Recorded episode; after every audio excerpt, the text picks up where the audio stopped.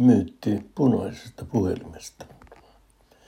Kylmän sodan aikaan vallitsi kauhun tasapaino. USA ja Neuvostoliitto yrittivät välttää tilanteita, joissa niiden joukot joutuisivat taistelemaan toisiaan vastaan. Se oli sitten jäänyt ydinsota. Vuonna 1962 ydinsodasta oli kuitenkin tullut totta.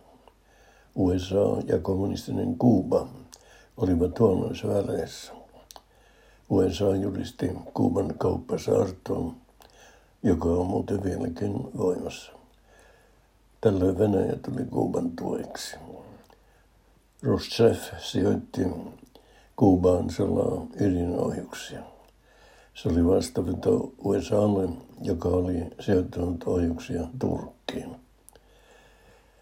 Kuubaan sijoitetut ohjukset olivat vakavaa uhkaa Yhdysvalloille. Ohjukset olivat iskuetäisyydellä.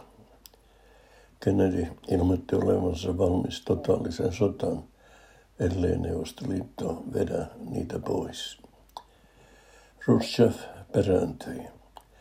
Rauhanneuvotteluja käytiin kuitenkin vaarallisen kauan.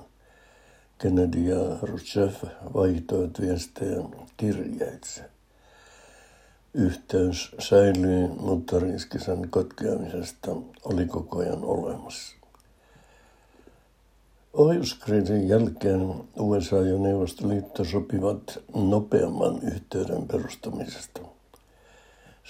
Syntyi niin sanottu kuuma linja, jonka tarkoitus oli välttää ydinsodan syttyminen vahingossa. Yhteys hoitui kaukokirjoittimella eli teleksillä.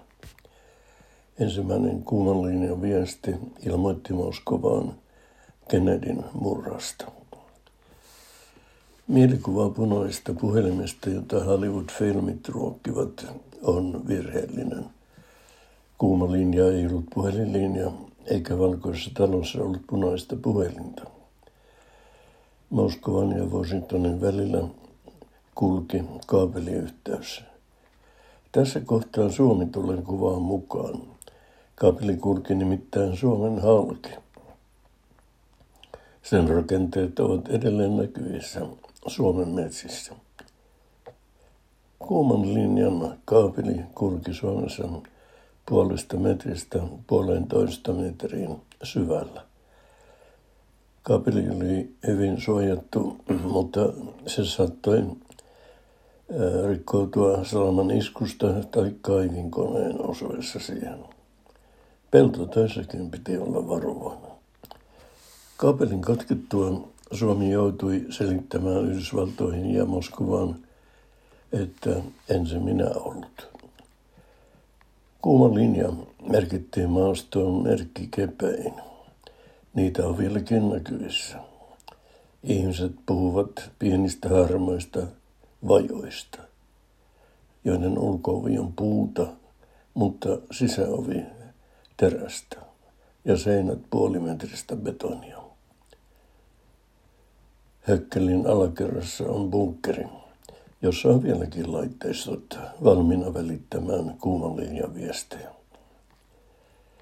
Linjan toimivuutta testattiin tunnin välein vuorokauden ympäri. Joka toinen tunti Moskova lähti viestin ja joka toinen tunti Washington vastasi omalla viestillään.